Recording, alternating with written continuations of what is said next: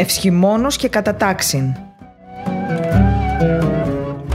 Με το διδάκτορα θεολογίας Δημήτριο Χοηλού. Φίλες και φίλοι, καλημέρα σας.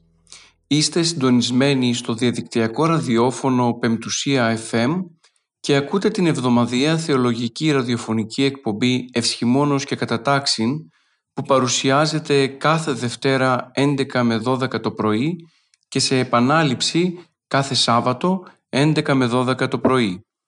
Στην επιμέλεια και παρουσίαση της εκπομπής είναι ο θεολόγος καθηγητής Δημήτριος Χοηλούς, ενώ στη ρύθμιση του ήχου είναι ο Κωνσταντίνος Τελιαδόρος.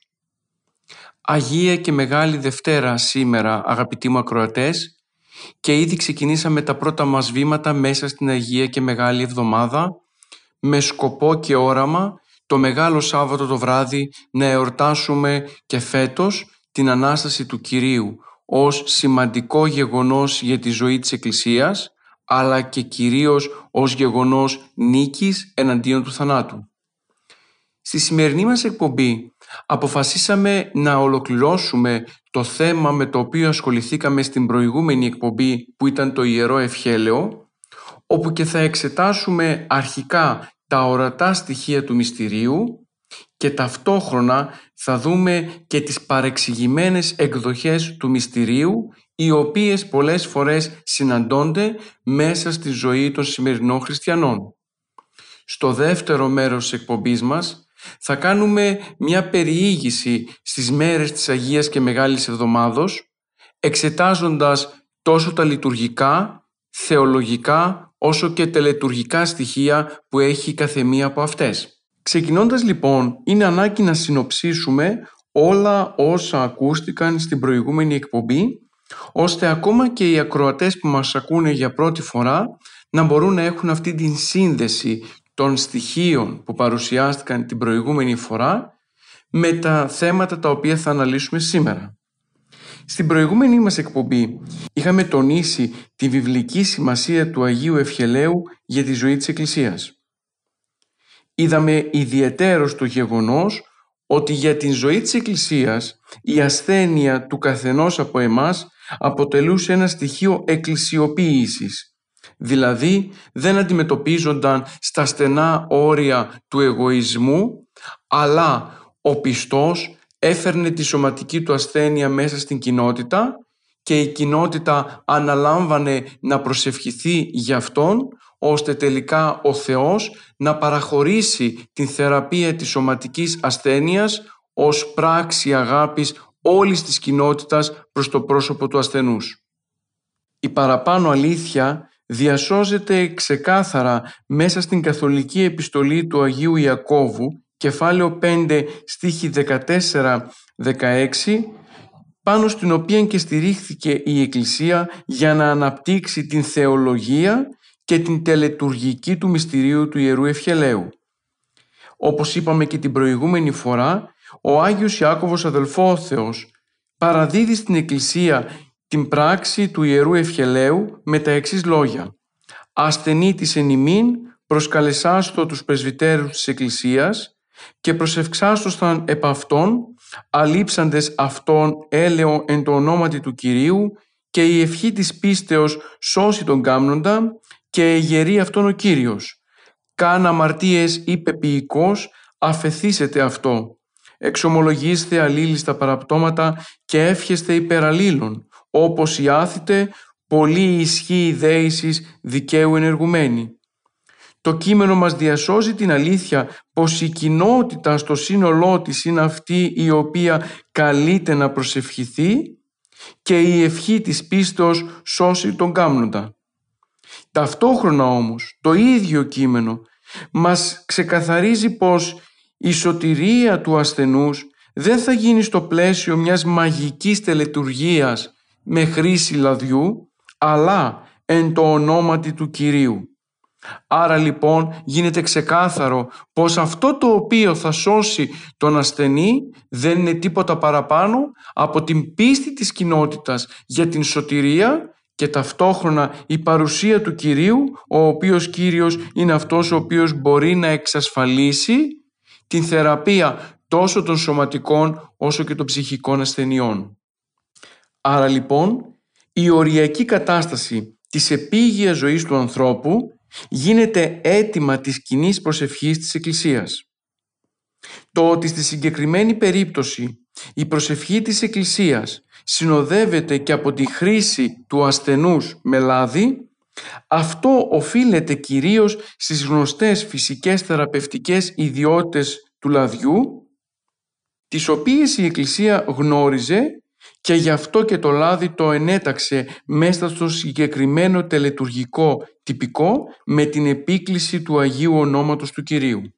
Είναι ανάγκη να υπενθυμίσουμε πως σκοπός του Ιερού Ευχελαίου δεν είναι απλά και μόνο να θεραπευθεί η σωματική ασθένεια, αλλά το ευχέλαιο αναφέρεται σε ολόκληρη την ανθρώπινη ύπαρξη, μιας και ο άνθρωπος ως ψυχοσωματική ενότητα διατηρεί την αλληλεξάρτηση και αλληλεπίδραση μεταξύ του σώματος και της ψυχής.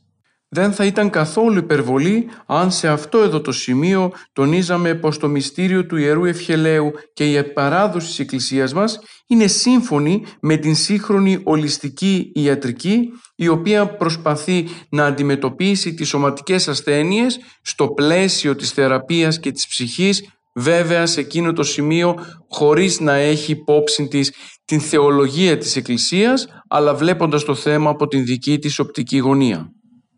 Όπως αναφέραμε και στην προηγούμενη μας εκπομπή, η άφηση των αμαρτιών που δίνεται μέσα από το μυστήριο του ευχελαίου δεν γίνεται στο πλαίσιο μιας συμπλήρωσης του μυστηρίου της μετανοίας και της εξομολογήσεως. Αλλά το μυστήριο του ευχελαίου είναι ένας δεύτερος τύπος της μετανοίας, κατά τον οποίο οι ασθενείς όχι μόνο ζητούν με την εξαγόρευση των αμαρτιών τους την άφεση των αμαρτιών, αλλά ταυτόχρονα ζητούν και τη σωματική ίαση. Φυσικά τα αιτήματα τόσο για σωματική ίαση όσο και για άφηση των αμαρτιών θεωρείται ως ένα αίτημα, μία ίαση. Γιατί; Γιατί όταν θεραπεύεται η ψυχή, τότε ταυτόχρονα θεραπεύεται το σώμα με αποτέλεσμα το ένα να αλληλεπιδρά προς το άλλο. Βλέποντας τώρα την ιστορική πορεία του μυστηρίου, θα πρέπει να τονίσουμε πως μέχρι τον 11ο αιώνα περίπου, το μυστήριο δεν είχε την σημερινή τελετουργική μορφή. Έχουμε περιορισμένες ευχές, οι οποίες εντάσσονται κυρίως μέσα στο γεγονός της θείας Λειτουργίας και οι οποίες διαβάζονται από τον Επίσκοπο προς τον ασθενή. Οι ευχές συνδέονται με την ευλόγηση του λαδιού και με την χρήση του ασθενούς με το ευλογημένο λάδι στο σπίτι του. Από τον 11ο αιώνα και μετά έχουμε μια εξέλιξη στον τρόπο τέλεσης του μυστηρίου του ευχελαίου. Από αυτήν την εποχή και εξής δεν έχουμε πλέον μόνο μεμονωμένες ευχές αγιασμού του λαδιού, αλλά παρουσιάζεται μια ολοκληρωμένη ακολουθία που τελείται πάντα σε συνδυασμό με τη Θεία Λειτουργία. Εφ' εξής, το μυστήριο τελείται από επτά ιερείς πλέον και όχι από έναν. Η τέλεση του μυστηρίου δεν γίνεται στον ενοριακό ναό αλλά στο ναό της οικίας του ασθενούς. Το μυστήριο δεν αφορά μόνο τους ασθενείς αλλά όλους όσοι βρίσκονται μέσα στο σπίτι του ασθενούς. Συνηθίζεται να τελείται το μυστήριο κατά την ημέρα μνήμης κάποιου εορταζόμενου Αγίου ενώ η ίδια ακολουθία επαναλαμβάνεται για επτά ημέρες. Με την πάροδο των αιώνων αυξάνονται προοδευτικά οι ευχές και τα αναγνώσματα, προστίθενται στην ακολουθία κανόνες, διάφορα άλλα τροπάρια και ταυτόχρονα πολλά κομμάτια της ακολουθίας συνδυάζονται τελετουργικά με τον εσπερινό και τον όρθρο. Η πλήρης αποδέσμευση του μυστηρίου του ευχελαίου από την Θεία Λειτουργία έρχεται κατά τον 13ο αιώνα. Από όλα τα παραπάνω γίνεται κατανοητό πως το μυστήριο του Αγίου Ευχελαίου στηρίζεται εξ ολοκλήρου στη βιβλική παράδοση της Εκκλησίας μας. Τόσο τελετουργικά όσο και θεολογικά είναι άριστα συνδεδεμένο με την καθολική επιστολή του Αγίου Ιακώβου. Η οριστική τώρα αποδέσμευση του Ιερού Μυστηρίου του Ευχελαίου από τη Θεία Λειτουργία γίνεται κατά τον 15ο αιώνα, όπου εκεί πέρα ο Άγιος Σιμεών Θεσσαλονίκης ανακεφαλαιώνει όλη τη βυζαντινή λειτουργική παράδοση και παρουσιάζει μία ακολουθία του ευχελαίου η οποία είναι ουσιαστικά απεκομμένη, αποδεσμευμένη από την Θεία Λειτουργία. Πλέον το Ιερό Μυστήριο τελείται όταν ο πιστός ασθενεί, όταν πρόκειται να συμμετάσχει στο μυστήριο της Θείας Ευχαριστίας και ως ένα στοιχείο κανόνα μετανοίας που επιβάλλει ο πνευματικός στους αμαρτήσαντες. Ας εξετάσουμε όμως σε αυτό το σημείο την τέλεση του Ιερού Μυστηρίου του Ευχελαίου στις μέρες μας. Κατά τα τελευταία χρόνια υπάρχει συνήθεια πολλοί χριστιανοί να καλούν τον εφημέριο της ενορίας τους στο σπίτι για να τελέσουν το μυστήριο του ευχελαίου. Αυτό γίνεται συνήθως κατά τις περιόδους της νηστείας των Χριστουγέννων, της Μεγάλης Τεσσαρακοσής του Πάσχα, αλλά και πιο αραιά στη διάρκεια όλου του έτους. Πριν όμως προχωρήσουμε να εξετάσουμε τις παραεξηγημένες εκδοχές του μυστηρίου, ας δούμε τα ορατά στοιχεία του μυστηρίου, καθώς και τα υλικά τα οποία χρειάζονται για την τέλεση του μυστηρίου. Είναι πραγματικότητα πως πολλές φορές ερχόμενοι σε κουβέντα με τους χριστιανούς και τους αδελφούς μας, διαπιστώνουμε ότι πολλοί από αυτούς αγνοούν όχι μόνο τον λόγο για τον οποίο τελείται το μυστήριο του Ιερού Ευχελαίου, αλλά πολύ περισσότερο τα υλικά τα οποία θα πρέπει ο καθένας από εμάς να προσκομίζει, να προσφέρει, ώστε να τελεστεί το μυστήριο του Ιερού Ευχελαίου επιθυμούμε από αυτήν εδώ την εκπομπή να δώσουμε θα λέγαμε κάποιες οδηγίες γύρω από τον τρόπο τον οποίο τελείται το Ιερό Ευχέλαιο ώστε όλοι εσείς που μας ακούτε να γνωρίζετε τα υλικά τα οποία χρειάζεται να έχει κάποιος για την τέλεση του ευχελαίου στο σπίτι του και από εδώ και πέρα πλέον να γίνει κτήμα μας τον, ο τρόπος με τον οποίο το Ιερό Ευχέλαιο τελείται στις οικίες μας. Φυσικά να υπενθυμίσουμε πως σήμερα κάνουμε αυτήν την εκπομπή όχι μόνο για να συνδέσουμε την προηγούμενη με αυτά τα οποία ακολουθούν, αλλά κυρίως γιατί τη Μεγάλη Τετάρτη το βράδυ θα τελεστεί σε όλους τους ναούς μας το μυστήριο του Ιερού Ευχελαίου. Είναι λοιπόν αναγκαίο να γνωρίζουμε τον λόγο για τον οποίο η Εκκλησία μας τοποθετεί το μυστήριο του Ιερού Ευχελαίου σε εκείνη την στιγμή της Αγίας και Μεγάλης Τετάρτης, λίγο πριν δηλαδή τον όρθρο της Αγίας Μεγάλης Πέμπτης, ώστε ως μέλη της Εκκλησίας να γνωρίζουμε ακριβώς τον τρόπο τέλεσης των μυστηρίων, τον λόγο για τον οποίο τελούνται τα μυστήρια και να φύγουμε από την οποιαδήποτε μαγική αντιμετώπιση των πραγμάτων της Εκκλησίας που δυστυχώς στις μέρες μας πολλοί από τους πιστούς της Εκκλησίας αντιμετωπίζουν τα μυστήρια με μαγικό τρόπο και όχι όπως πρέπει. Για την τέλεση λοιπόν του μυστηρίου του Ιερού Ευχελαίου Τοποθετείται πάνω σε κάποιο τραπεζάκι το Ευαγγέλιο, μικρή εικόνα του Χριστού, καντήλα αναμένη και δοχείο με αλεύρι, δίπλα στο οποίο ανάβονται επτά κεριά. Η καντήλα πρέπει να είναι καθαρή και μέσα τοποθετείται αγνό ελαιόλαδο, ένδειξη καθαρής και ολοπρόθυμης προσφοράς στον Θεό. Μάλιστα η χρήση του λαδιού μας υπενθυμίζει την παραβολή του καλού Σαμαρίτη όπου εκεί πέρα ο Σαμαρίτης περιποιείται στοργικά τον τραυματία του ρίχνοντας τις πληγές λάδι και κρασί. Το συγκεκριμένο λάδι που βρίσκεται στην καντήλα μετά τις ευχές των ιερέων δεν είναι πια ένα κοινό λάδι όπως το ίδιο γίνεται και με το νερό της βαπτίσεως στην κολυβήθρα, όπου μετά τις ευχές του λειτουργού δεν είναι πια ένα κοινό νερό. Στη ζωή της Εκκλησίας, εκτός από το συνηθισμένο τελετουργικό, διατηρούνται και ορισμένες τοπικές παραδόσεις. Παραδείγματος χάρη, στην Κρήτη, μέσα στην καντήλα στην οποία τοποθετείται το καθαρό ελαιόλαδο, τοποθετείται, μπαίνει, εγχύεται και κρασί, κόκκινο κρασί, ως ανάμνηση της παραβολής του καλού Σαμαρίτη. Έτσι κατά την ώρα όπου ο ιερέας διαβάζει την παραβολή του καλού Σαμαρίτη και στο σημείο στο οποίο αναφέρεται για την φροντίδα των πληγών του τραυματία ρίχνοντας λάδι και κρασί, ο ιερέας μέσα στην ίδια αναμένη καντήλα με το λάδι ρίχνει και λίγο κρασί. Είναι ωραία να κρατάμε αυτές τις τοπικές παραδόσεις για να δούμε τελικά ότι η παράδοση του λαού μας δεν είναι καθόλου απεκομμένη από τη ζωή της Εκκλησίας αλλά πολλές φορές διατηρεί την οργανική σχέση με αυτήν.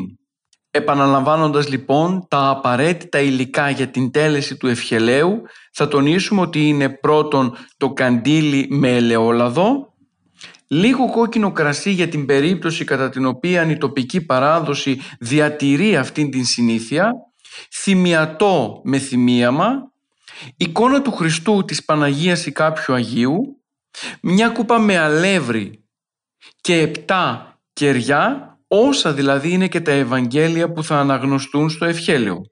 Ταυτόχρονα χρειάζονται τα ονόματα των ανθρώπων που επιτελούν το ευχέλαιο και μάλιστα για να γίνουμε πιο πρακτικοί γράφουμε μόνο τα υπερηγίας και όχι τα υπεραναπαύσεως γιατί πολλές φορές οι πιστοί μας αδυνατούν να καταλάβουν και αυτή τη διαφοροποίηση.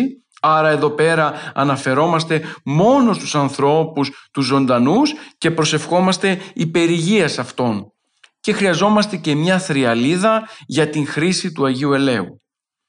Όπως προαναφέραμε, το αγιασμένο έλεος φυλάσσεται και δεν πετιέται. Πρέπει να καίγεται στο καντήλι μέχρι τέλους. Μετά την πλήρη καύση, η καντιλήθρα και όσα χρησιμοποιηθούν για το καθάρισμα του έσωθεν περιεχομένου καίγονται σε ασφαλή τόπο. Αυτές είναι οι συνήθειες τις οποίες καλό θα είναι να τις αναφέρουμε ώστε οι ακροατές μας να γνωρίζουν ακριβώς τον τρόπο χρήσης των πραγμάτων. Το λάδι το οποίο χρησιμοποιήθηκε για να τελεστεί το ιερό ευχέλαιο δεν είναι δυνατό να πεταχθεί. Η μπατονέτα ή η χρυαλίδα με την οποία χρήστηκε ο ε, ασθενής δεν είναι δυνατόν να, να πεταχθεί στα κοινά σκουπίδια. Γι' αυτό λοιπόν και φροντίζουμε η καντήλα την οποία χρησιμοποιούμε να είναι αυτή την οποία χρησιμοποιούμε και στο σπίτι μας ώστε καθ' όλη τη διάρκεια του έτους να έχουμε ευχέλαιο και από αυτό να χρησιμοποιούμε οποτεδήποτε συναντήσουμε μία σωματική ασθένεια. Κάνοντας μάλιστα εδώ μία μικρή παρένθεση να τονίσουμε ότι πολλοί από εμάς μπορούμε να ξεφύγουμε και από την κακή συνήθεια που συνήθως στις μέρες μας την συναντάμε στις τάξεις των χριστιανών και που ακούει στο όνομα του ξεματιάσματος. Άρα λοιπόν δεν είναι ανάγκη να, να καταφεύγω στον οποιοδήποτε ναι, για να με ξεματιάσει αλλά μπορώ να χρησιμοποιήσω το ευχέλαιο το οποίο βρίσκεται στην κατήλα του σπιτιού με το οποίο και θα σταυρώσω το σημείο το οποίο ασθενεί είτε το κεφάλι είτε κάποιο σημείο του σώματος και να επέλθει τελικά η σωματική ίασης η οποία θα είναι και αποτέλεσμα αν θέλετε του ονόματος του Χριστού όπως προαναφέραμε και όχι οποιασδήποτε άλλης μαγικής τελετουργικής πράξης όπως γίνεται με τα ξεματιάσματα που έχετε ακούσει. Στο τέλος της ακολουθίας του Ιερού Ευχελαίου γίνεται η χρήση με το αγιασμένο έλαιο. Χρήεται σταυροειδώς το μέτωπο, το σαγόνι, τα δύο μάγουλα, τα χέρια πάνω από την παλάμη και μέσα από την παλάμη. Με αυτή τη χρήση ζητούμε από τον Κύριο να θεραπεύσει το πνεύμα, τις σκέψεις και ολόκληρο τον εσωτερικό μας κόσμο. Ακόμα να δίνει και δύναμη σε εκείνα τα μέλη του σώματος με τα οποία κάνουμε τις περισσότερες πράξεις παραδείγματος χάρη όπως είναι τα χέρια. Αφού εξετάσαμε και τον τρόπο με τον οποίο τελείται το Ιερό Μυστήριο, αλλά ταυτόχρονα είδαμε και τα υλικά, ας δούμε τώρα κάποιες παρεξηγημένες εκδοχές οι οποίες παρουσιάζονται στην τέλεση του Μυστηρίου του Ιερού Ευχελαίου. Πρώτα-πρώτα να τονίσουμε πως ορισμένοι θεωρούν ότι με τη συγχωρητική ευχή του ευχελαίου αναπληρώνουν την εξομολόγηση που δεν κάνουν για διάφορους λόγους. Δηλαδή, πολλοί οι οποίοι δεν επιθυμούν να εξομολογηθούν τις αμαρτίες τους. Μέσα στο μυστήριο της μετανοίας θεωρούν ότι τελώντας το μυστήριο του ευχελαίου θα μπορέσει ο ιερέας να δώσει άφεση στις αμαρτίες τις οποίες ο ίδιος δεν επιθυμεί να εξομολογηθεί. Αυτό είναι ένα μεγάλο λάθος. Και αυτό γιατί; Η συγχωρητική ευχή του ευχελαίου δεν καταργεί την εξομολόγηση. Η συγχώρηση των αμαρτιών που παρέχεται στο μυστήριο του ευχελαίου δεν αναφέρεται στα αμαρτήματα που γνωρίζουμε πως έχουν γίνει και δεν εξομολογούμαστε, αλλά σε όσα μικρά ξεχάσαμε ή αγνοούμε. Θα πρέπει να τονίσουμε πως κανένα μυστήριο της Εκκλησίας μας δεν αναιρεί το άλλο, αλλά το ένα συμπληρώνει το άλλο μέσα στο μυστήριο της Εκκλησίας. Με αυτόν τον τρόπο γίνεται κατανοητό πως θα πρέπει να καταλάβουν οι αγαπητοί ακροατές και οι πιστοί χριστιανοί ως μέλη της Εκκλησίας πως το μυστήριο του ευχελαίου δεν είναι ακριβώς για την συγχώρεση των αμαρτιών αλλά για την θεραπεία των ασθενειών του σώματος.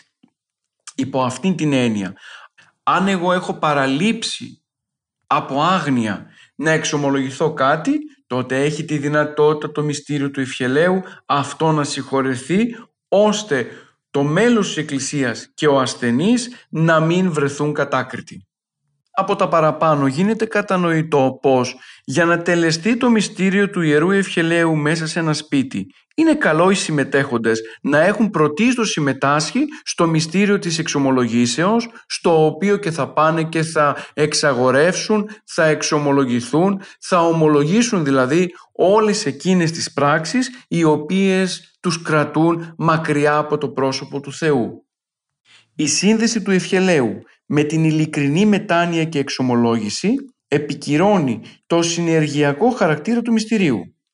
Δεν μπορεί το ευχέλαιο να χορηγείται σε όσους τυχόν δεν θέλουν να εξομολογηθούν τις αμαρτίες τους γιατί έτσι καλλιεργείται μια μαγική αντίληψη πάνω σε αυτό. Άλλωστε για να συνδέσουμε την εκπομπή μας και με την βδομάδα την οποία διανύουμε κατανοούμε όλοι μας πως τώρα που ετοιμαζόμαστε να εορτάσουμε τα Άγια Πάθη του Κυρίου θα πρέπει πολύ περισσότερο αυτή την περίοδο να οδηγηθούμε σε έμπειρο πνευματικό και να εξομολογηθούμε τις αμαρτίες μας ακριβώς για να λάβουμε την άφεση και συγχωρεμένοι να μπορέσουμε να οδηγηθούμε προς το γεγονός της Αναστάσεως και να μπούμε μέσα στη χαρά της, του Κυρίου καθαρή πλέον από οποιονδήποτε πνευματικό ρήπο. Μια δεύτερη παρεξήγηση συμβαίνει με το αλεύρι που χρησιμοποιείται για την στήριξη των κεριών. Ορισμένοι πιστοί δεν αρκούνται στην χρήση με το αγιασμένο λάδι, αλλά ζητούν και αλεύρι για διάφορες χρήσεις. Να το βάλουν δηλαδή κάτω από το μαξιλάρι του παιδιού τους για να δείξει ο Θεός το τυχερό του, για να φύγει το κακό από το σπίτι ή να το αραιώσουν με νερό και να το πιει ο ασθενής. Όλα τα παραπάνω που αναφέραμε συνδέονται με ένα γεγονός δυσιδαιμονίας που πολλές φορές φτάνει σε σημείο να προσβάλλει το ίδιο το μυστήριο του Αγίου Ευχελαίου το οποίο χαριτολογώντας θα πούμε πως ονομάζεται ευχέλαιο και όχι ευχάλευρο. Εκείνο το οποίο αγιάζεται είναι το λάδι και όχι το αλεύρι. Το αλεύρι έχει καθαρά πρακτικό λόγο ο οποίος είναι η στήριξη των επτά κεριών. Ας το ακούσουμε γιατί γίνονται παρανοήσεις, οι οποίες παρανοήσεις αποδεικνύουν ξεκάθαρα ότι αγνοούμε την παράδοση και τη ζωή της Εκκλησίας, κάτι το οποίο μας οδηγεί έξω από αυτή τη δυσχυλιετή παράδοση και μας καθιστά ανθρώπους οι οποίοι κατά μίαν έννοια μαγεύουν και δεν βιώνουν ολοκληρωτικά το μυστήριο του Κυρίου. Το τρίτο και το σημαντικότερο είναι να γνωρίζουμε για ποιον λόγο τελείται το μυστήριο του Ιερού Ευχελαίου.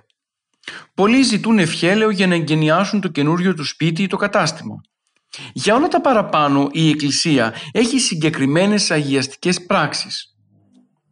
Άρα λοιπόν θα πρέπει να γνωρίζουμε πως για κάθε γεγονός της ζωής μας η Εκκλησία έχει εντάξει συγκεκριμένο μυστήριο το οποίο συνδέεται με αυτό. Φυσικά υπάρχουν και αυτοί οι οποίοι τελούν το ευχέλαιο για το καλό. Με αυτόν τον τρόπο δείχνουν πως δεν κατανοούν το λόγο για τον οποίο πρέπει να τελεστεί το ευχέλαιο και πως τελικά όπως προείπαμε αντιμετωπίζουν το μυστήριο με μαγικό τρόπο θεωρώντας ότι μόνο η παρουσία του ιερέα και απλά η τέλεση του μυστηρίου μπορεί να φέρει κάτι καλό στη ζωή τους. Ξεχνώντας όμως ότι η Εκκλησία έχει τα μυστήρια για συγκεκριμένο σκοπό λόγο ώστε αυτά να πληρώσουν συγκεκριμένη ανάγκη μέσα στη ζωή της Εκκλησίας. Επιπλέον κάποιοι θεωρούν ότι το ευχέλαιο αφορά μόνο τους ετοιμοθανάτους και όσοι τελικά βρίσκονται στην τελική φάση μιας ασθένειας. Παρατηρείται ακόμα μια αποφυγή τέλεσης του ευχελαίου από φόβο μήπως προκληθεί ή επισπευθεί ο θάνατος του ασθενή. Ο φόβος αυτός θα πρέπει να πούμε ότι είναι δικαιολόγητος. Τα μυστήρια της Εκκλησίας χαρίζουν στον άνθρωπο την παρουσία του Θεού μες στη ζωή του και ταυτόχρονα τον βοηθούν κυρίως τόσο για την πνευματική όσο και για τη σωματική υγεία. Κατά την τέλεση του Ιερού Μυστηρίου του Ευχελαίου μέσα στο σπίτι θα πρέπει όλα τα μέλη να προετοιμαστούν κατάλληλα για να μπορέσουν να συμμετάσχουν στο μυστήριο. Άλλωστε τα μυστήρια της Εκκλησίας μας προϋποθέτουν αυτήν την συμμετοχή του λαού μέσα σε αυτά. Γι' αυτό λοιπόν θα πρέπει τα μέλη της οικογένειας να μπορούν να ψάνουν κάποιους ύμνους, να διαβάσουν έστω τα αποστολικά αναγνώσματα, να εξομολογηθούν και να προετοιμαστούν στην προσέλευση στη Θεία Ευχαριστία, ώστε τελικά να μην δίνεται η εντύπωση ότι το μυστήριο του Ιερού Ευχελαίου τελείται μόνο και μόνο κατά παράδοση. Τελειώνοντας σιγά σιγά την αναφορά μας στο μεγάλο αυτό μυστήριο του Ιερού Ευχελαίου, πολλοί αναρωτιούνται το γιατί τελικά μετά την τέλεση του μυστηρίου δεν έχει θεραπευθεί ο ασθενής μας. Σε αυτό το σημείο είναι ανάγκη να τονίσουμε πως το μυστήριο του ευχελαίου δεν συστάθηκε για να καταργεί κάθε ασθένεια, τον θάνατο και την ιατρική επιστήμη. Πολλές φορές η θεραπεία έρχεται έμεσα. Άλλωστε η θεραπεία εξαρτάται από την πίστη του ανθρώπου. Η ίδια χάρη παρέχεται σε όλους. Όλοι όμως δεν θεραπεύονται. Καμιά φορά ξέρετε η θεραπεία μιας ασθένειας μπορεί να μην είναι πάντοτε για το ευρύτερο συμφέρον του ανθρώπου. Ο ασθενής παραμένει ασθενής για να παιδαγωγηθεί και να οδηγηθεί κατόπιν με βεβαιότητα στην εχριστό σωτηρία στην οποία και πάλι επιτυχάνεται ο απότερος σκοπός του μυστηρίου που δεν είναι άλλος από την σχέση και επαφή με τον Χριστό. Σε αυτό το σημείο αγαπητοί μου ακροατές ολοκληρώσαμε την αναφορά μας γύρω από το μυστήριο του Ιερού Ευχελαίου. Συνοψίζοντας να πούμε πως τα μυστήρια της Εκκλησίας μας είναι εκείνες οι εκφάσεις της ζωής της Εκκλησίας που παρέχουν στα μέλη της Εκκλησίας την παρουσία της Θείας Χάριτος μέσα στη ζωή τους. Θα πρέπει να χρησιμοποιούνται όχι μόνο σωστά αλλά και με άξονα τη θεολογία της Εκκλησίας μας ώστε τελικά οι συμμετέχοντες να έχουν την δυνατότητα της επαφής με την παράδοση της Εκκλησίας μας.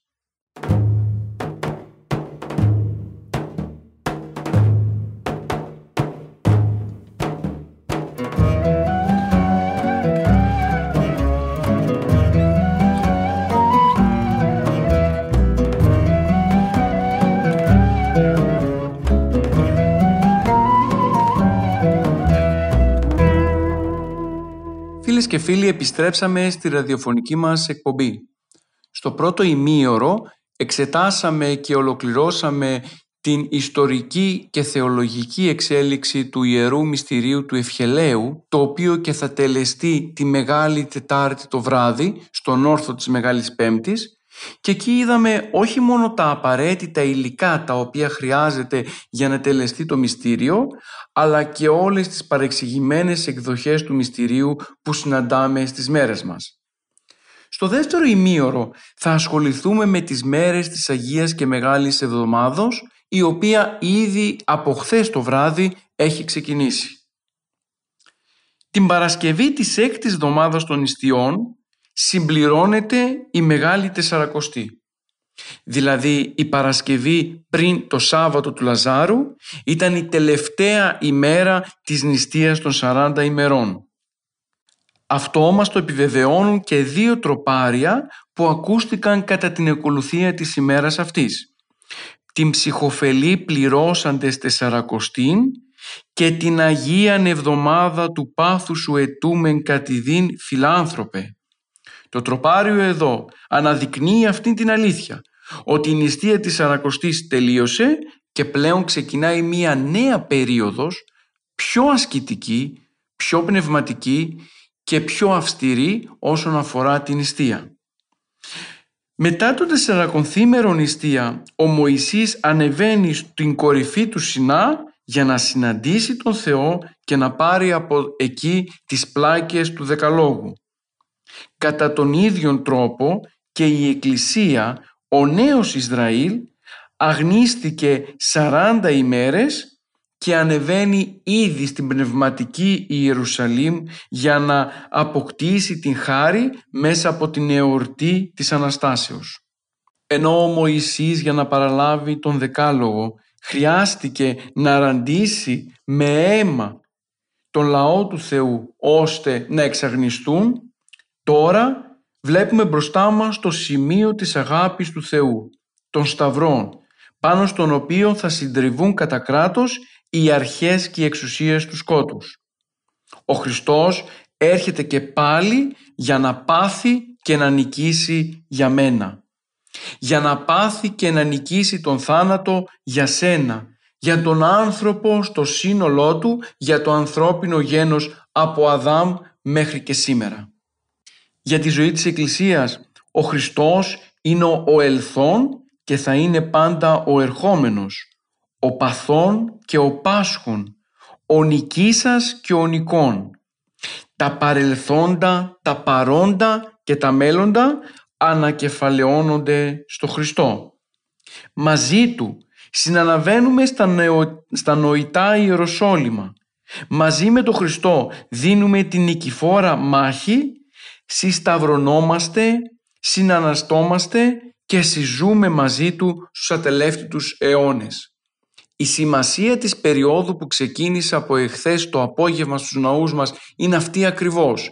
Να μπορέσουμε δηλαδή να προσεγγίσουμε το μήνυμα της πορείας του Κυρίου προς τον Γολγοθά, της νίκης του εναντίον του θανάτου και τελικά της Αναστάσεως ως γεγονός κατάργησης του θανάτου στο πρόσωπο του Κυρίου. Η εβδομάδα που διανύουμε ονομάζεται Μεγάλη γιατί σύμφωνα με τον Άγιο Ιωάννη το Χρυσόστομο «Μεγάλα τεινά και απόρριτα την χάνει, τα υπάρξαν τα ημίν εν αυτή αγαθά». Υπάρχει σύνδεσμος μεταξύ της τεσσαρακοστής που έληξε την Παρασκευή της έκτης εβδομάδας με την Μεγάλη Εβδομάδα, με την Ανάσταση του Λαζάρου και την Κυριακή των Βαΐων. Αυτές οι δύο εορτές η Ανάσταση του Λαζάρου και η Κυριακή των Βαΐων συνδέουν την μία περίοδο, την Αγία και Μεγάλη Τεσσαρακοστή, με την άλλη περίοδο, δηλαδή τη Μεγάλη Εβδομάδα. Γνωρίζουμε εξ αρχής πως το διπορικό μας αυτό μέσα στις μέρες της Αγίας και Μεγάλης Εβδομάδος δεν είναι δυνατόν να εξαντλήσει όλο το θεολογικό μήνυμα των ημερών. Και αυτό γιατί η εκτενής υμνογραφία, τα αναγνώσματα και ο πλούτος της βυζαντινής μουσικής δεν είναι ποτέ δυνατόν να περιοριστούν μέσα στον χρόνο μιας μικρής εκπομπής. Άλλωστε, σιγή τιμάστο το θείον και το μιας και το συνέστημά μας για αυτές τις ημέρες είναι άκρος θεοπρεπές. Με τον εσπερινό λοιπόν της Κυριακής των Βαΐων αρχίζουμε σιγά σιγά και μπαίνουμε στην ψηλάφιση του πανηγυρισμού του θριάμβου του Κυρίου εναντίον του θανάτου. Χαίρε και εφραίνου πόλη Σιών, τέρπνου και αγάλου η Εκκλησία του Θεού, η δούγαρο βασιλεύσου παραγέγονεν εν δικαιοσύνη επιπόλου καθεζόμενος, υποπέδων ανυμνούμενος, ως ανάεν της υψής της ευλογημένος ή ο έχων πλήθος ικτυρμών ελέησον ημάς. Ο Χριστός είναι ο νικητής του θανάτου. Ανέστησε το Λάζαρο και με αυτή του την πράξη προδιαγράφει και την δική μας Ανάσταση μέσα από τον τάφο και από τις πύλες του Άδου. Ο νικητήριος χαιρετισμός ως ανάεν της υψής της, ευλογημένος ο ερχόμενος εν ονόματι Κυρίου, αποτελεί πανηγύρι για τη ζωή της, της Εκκλησίας, το νέο Ισραήλ, γιατί γνωρίζει καλά πως ο Χριστός εξήλθε νικών ή να νικήσει, σύμφωνα με την Αποκάλυψη. Η ιστορική είσοδος του Χριστού μέσα στα Ιεροσόλυμα εξυγχρονίζεται, βιώνεται στο σήμερα ως πράξη ελπίδος για τον καθένα από εμάς που ζει μέσα στο χώρο της Εκκλησίας. Έρχεται λοιπόν ο Κύριος προς το εκούσιον πάθος, όπως ακούσαμε στον χθεσινό όρθρο της Μεγάλης Δευτέρας, αναβαίνει στα Ιεροσόλυμα για να παραδοθεί και να σταυρωθεί ο Υιός του ανθρώπου. Η άνοδος αυτή αποκτά ένα εσχατολογικό χρώμα. Είναι μια προεικόνηση και εγγύηση της συναβάσεως των πιστών με το δοξασμένο Κύριο όχι πια στην Ιερουσαλήμ που έχει επίγειο χαρακτήρα αλλά στην ουράνια βασιλεία του Θεού στην οποία και θα συναντήσουμε την Αγία Τριάδα και θα ζήσουμε εις το διηνεκές μέσα στο χώρο της χαράς του Κυρίου. Την αλήθεια αυτή μας τη διασώζει η Αγία και Μεγάλη Δευτέρα στον όρθρο της. Ερχόμενος ο Κύριος προς τον οικούσιον πάθος της Αποστόλης έλεγεν εν τη οδό «Ιδού αναβαίνομεν εις Ιεροσόλυμα και παραδοθήσετε ο Υιός του ανθρώπου». Οι μέρες που ακολουθούν συνδέονται με αναμνήσεις ιστορικών γεγονότων που από πίσω τους έχουν έντονο θεολογικό χαρακτήρα. Ο Χριστός ξεραίνει την άκαρπο σικιά Δείχνει ακριβώς δηλαδή την άκαρπη συναγωγή των Εβραίων η οποία όχι μόνο δεν παρουσιάζει καρπούς θετικούς αλλά ταυτόχρονα εμποδίζει και πολλούς ανθρώπους στην προσέγγιση του Θεού. Ταυτόχρονα όμως η σικιά συμβολίζει και τον θάνατο. Είναι ακριβώς εκείνο το δέντρο από το οποίο οι Εβραίοι παίρνουν τα υλικά ώστε να μοιρώσουν τους κεκοιμημένους τους. Με την κατάρα προς την σικιά και την, ξύρα, την ξύρανσή της, ο Χριστός δηλώνει ότι ήρθε στον κόσμο για να καταργήσει άπαξ και διαπαντός τον θάνατο που ταλαιπωρεί τον άνθρωπο. Ο νυμφίος της Εκκλησίας, ο Χριστός, βγαίνει ακριβώς μέσα από το ιερό στην εικόνα την οποία περιφέρουμε κατά τον όρθρο της Μεγάλης Δευτέρας και δείχνει ακριβώς ότι ο νηφίος της Εκκλησίας είναι ταυτόχρονα και νηφίος της ψυχής.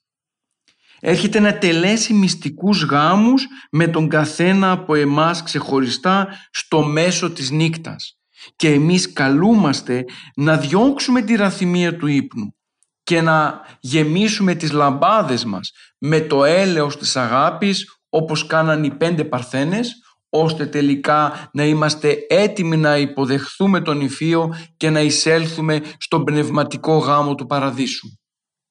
Τα ουέ τα οποία απευθύνει ο Χριστός προς τους Φαρισαίους έρχονται να καταρρύψουν κάθε είδος υποκριτικής συμπεριφοράς όχι μόνο των Φαρισαίων της εποχής του Κυρίου, αλλά και όλων ημών, οι οποίοι παρόλο που είμαστε πιστά μέλη της Εκκλησίας, έχουμε ξεχάσει τις υποχρεώσεις μας απέναντι στον Θεό και ζούμε έναν βίο μέσα από τον οποίο λείπει το πρόσωπο και ο λόγος του Κυρίου.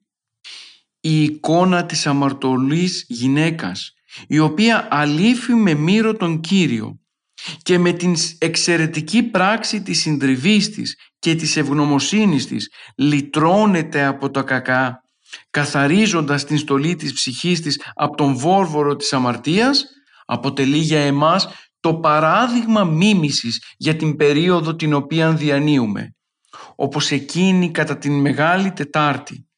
Έκλαψε και μύρωσε τον Κύριο και έλαβε την άφεση των αμαρτιών έτσι και εμείς καλούμαστε να λάβουμε την άφεση μέσα από την εξαγόρευση των αμαρτιών μας δια του μυστηρίου της εξομολογήσεως. Ενώ από την μία η αμαρτωλή γυναίκα ανοίγει την πόρτα του παραδείσου, από την άλλη ο μαθητής, ο φίλος, ο δόλιος Ιούδας κλείνει μόνος του τον εαυτό του την μακριά από την εικόνα του νηφώνος.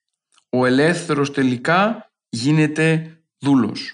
Ο μακάριος ανάξιος. Γι' αυτό και η Εκκλησία τη Μεγάλη Τετάρτη εμφανίζει αυτές τις δύο μορφές της αμαρτωλού γυναικός και του Ιούδα για να μας διδάξει και μας ότι είναι ώρα να δούμε με ποιανού το μέρος βρισκόμαστε.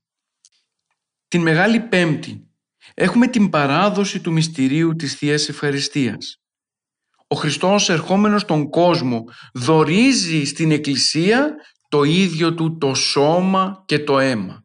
Δορίζει τον ίδιο του τον εαυτό. Ζούμε μέσα στο χώρο της Εκκλησίας όχι για να θρησκεύουμε, αλλά για να μετέχουμε στην αλήθεια του σώματος και του αίματος κοινωνώντας τον ίδιο τον Χριστό. Αυτή την αλήθεια είναι που μας διασώζει η Αγία και Μεγάλη Πέμπτη. Η προδοσία έχει συντελεστεί, αλλά ο Κύριος προχωρεί προς το πάθος ατάραχος για να δείξει ότι τελικά η απόφαση να σώσει το πλάσμα του από την αμαρτία δεν είναι μια καταναγκαστική πράξη, αλλά είναι μια εκούσια απόφαση που στηρίζεται πάνω στην αγάπη του δημιουργού προς το δημιούργημα. Τη Μεγάλη Πέμπτη ο Κύριος ζωσμένος με το λέντιο πλένει τα πόδια των μαθητών δίνοντας ακριβώς ύψιστο παράδειγμα ταπείνωσης και διακονίας. Εγγενιάζει το κενό Πάσχα, το σώμα και το αίμα του Δεσπότου και ταυτόχρονα παραθέτει την πνευματική τράπεζα στην οποία συμμετέχουμε και εμείς κάθε φορά που τελείται το μυστήριο της Θείας Ευχαριστίας. Μετά το πέρας του μυστικού δείπνου ξεκινάει η τελική πορεία προς το πάθος. Η Αγία και Μεγάλη Παρασκευή είναι η μέρα του πάθους του μαρτυρίου. Κατά αυτήν επιτελούμε κατά το υπόμνημα του, μαρτι... του Τριωδίου τα Άγια και Σωτήρια και φρικτά πάθη του Κυρίου και Θεού και Σωτήρος ημών Ιησού Χριστού, τους εμπτισμούς, τα ραπίσματα, τα κολαφίσματα, τα σύβρις, τους γέλωτας, την πορφυράν χλέναν, των κάλαμων, των σπόγκων, το όξος, τους ήλους, τη λόχη και προπάντων των σταυρών και των θάνατων, άδει ημάς εκών καταδέξατο. Έτι δε και τι του ευγνώμονος ληστού του σταυροθέντος αυτό, σωτήριον εν το σταυρό ομολογία. Η Αγία και Μεγάλη Παρασκευή είναι η μέρα της άκρας ταπείνωσης και της υπέρτατης θυσίας. Μάλιστα, κατά αυτήν την ημέρα δεν τελείται η Θεία Λειτουργία.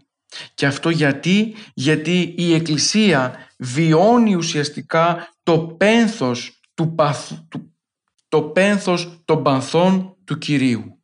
Επιπλέον, ο Χριστός είναι ο προσφέρον και προσφερόμενος, ο προσδεχόμενος και ο διαδιδόμενος επάνω στον αιματοβαμένο σταυρό αφού ο ίδιος του γίνεται και θήτης και θύμα.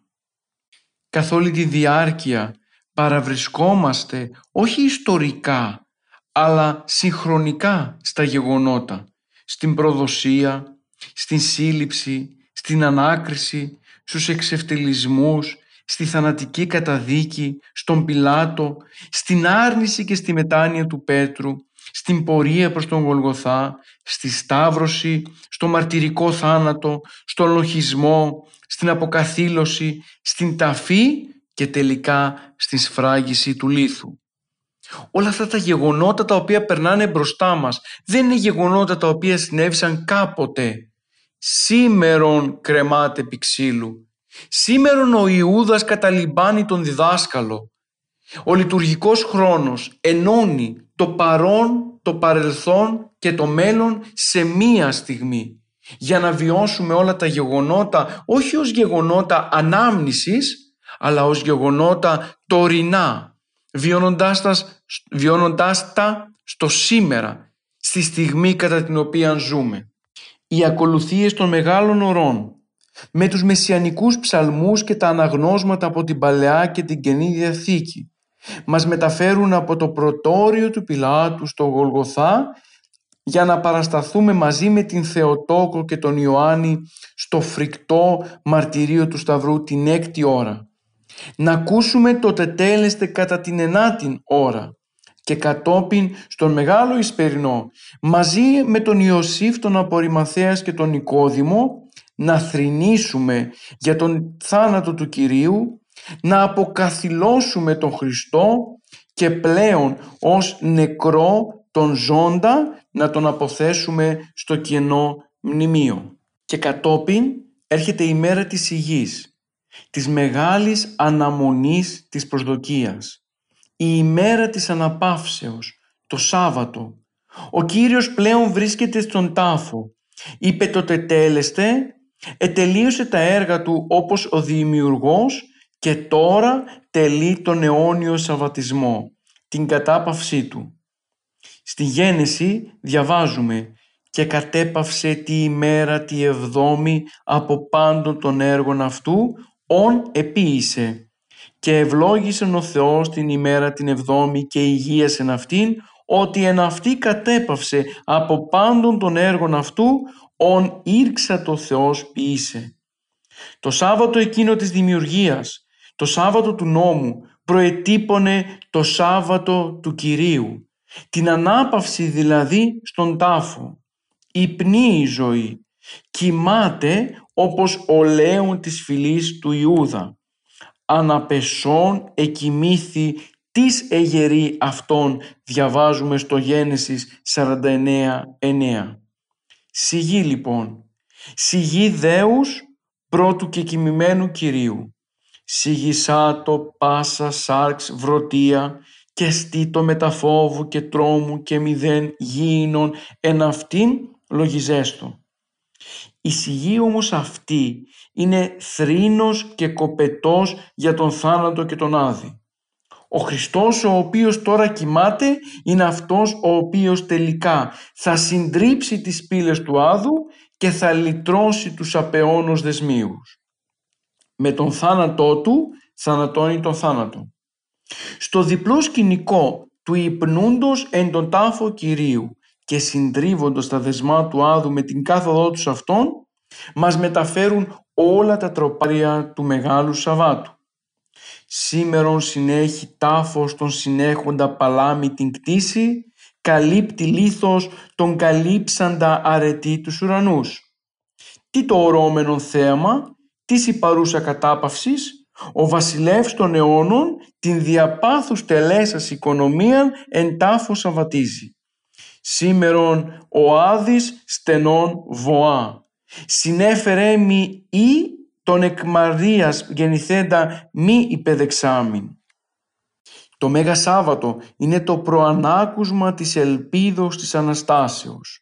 Ο τάφος, ο πραθάλαμος της Αιγέρσεως, με την νικρική σιγή συμπλέκονται τα προεόρτια της χαράς της ενδόξου και λαμπράς ημέρας της Αναστάσεως. Ανάστα ο Θεός, κρίνον την γη ότι σύ κατακληρονομήσεις εν πάση της έθνεση. Η Αγία και Μεγάλη Εβδομάδα μεταφέρει αυτό το βίωμα της συμμετοχής στο πάθος του Κυρίου. Όλοι εμείς οι οποίοι θα οδηγήσουμε τα βήματά μας προς τις Ιερές Ακολουθίες Καλούμαστε να κατανοήσουμε το νόημα των ημερών, να λάβουμε το μήνυμα των ιερών ακολουθιών και τελικά να συνοδεύσουμε τον Κύριο προς τον Σταυρό, να οδηγηθούμε προς τον τάφο και να βγούμε μαζί του νικητές προς την Ανάσταση. Είναι αλήθεια οδυνηρό το ότι πολλοί από εμάς δεν βιώνουμε πραγματικά τα γεγονότα αυτών των ημερών αποστασιοποιούμαστε και μένουμε μονάχα σε μία φολκλωρική αντιμετώπιση των ημερών ξεχνώντας τελικά την σωτηριολογική σημασία που έχουν όλα όσα περιγράφονται μέσα σε αυτές τις ημέρες για τη ζωή μας την πραγματική. Θα πρέπει να κατανοήσουμε τελικά αγαπητοί μου ακροατές πως η βίωση της Αγίας και Μεγάλης Εβδομάδος ξεκινά ουσιαστικά μέσα από την κατανόηση της αξίας της θυσίας του Κυρίου για μας. Ο Κύριος ήρθε για να σώσει εσένα. Ήρθε για να σταυρωθεί για σένα ώστε να σου χαρίσει τελικά την ζωή και όπως λέει και το κείμενο του Ευαγγελίου την παραπάνω ζωή. Γι' αυτό αγαπητοί μου ακροατές Ας μην περιοριστούμε σε μια τυπική παρακολούθηση των ακολουθιών. Ας μην βρισκόμαστε στο ναό μόνο σωματικά. Ας φροντίσουμε να βιώσουμε τα γεγονότα και κυρίως ας φροντίσουμε να ζήσουμε το γεγονός της Αναστάσεως. Είναι θλιβερό να πληθαίνει ο κόσμος στα προάβλια των ναών το βράδυ του Μεγάλου Σαββάτου και λίγο μετά την εκφώνηση του Χριστός Ανέστη όλοι να επιστρέφουν πίσω στα σπίτια τους χωρίς να συμμετέχουν στην πνευματική τράπεζα της Θείας Λειτουργίας. Ο Χριστός ήρθε στον κόσμο για να σταυρωθεί και να προσφέρει το σώμα και το αίμα Του ώστε κανείς από εμάς να μην μείνει νηστικός. Κανείς από εμάς να μην πεινά. Εμείς όμως δυστυχώς πολλές φορές αγνοούμε αυτή την αλήθεια και τελικά στρεφόμαστε προς τα γήινα, προς τα επίγεια, ξεχνώντας ότι τελικά η ουσία βρίσκεται στον παράδεισο. Λίγο πριν το τέλος της σημερινής μας εκπομπής, επιτρέψτε μου να ευχηθώ σε όλους μας. Καλό Πάσχα, ζωντανό Πάσχα, πραγματικό Πάσχα, Πάσχα με νόημα, Πάσχα το οποίο θα μας οδηγήσει προς την Ανάσταση και κυρίως καλή Ανάσταση αφού φυσικά βιώσουμε μαζί με τον Χριστό την ταφή Του ώστε να βγούμε και εμείς από εκεί νικητές μαζί με τον Κύριο και να δούμε την Ανάστασή Του. Φίλες και φίλοι, καλό Πάσχα.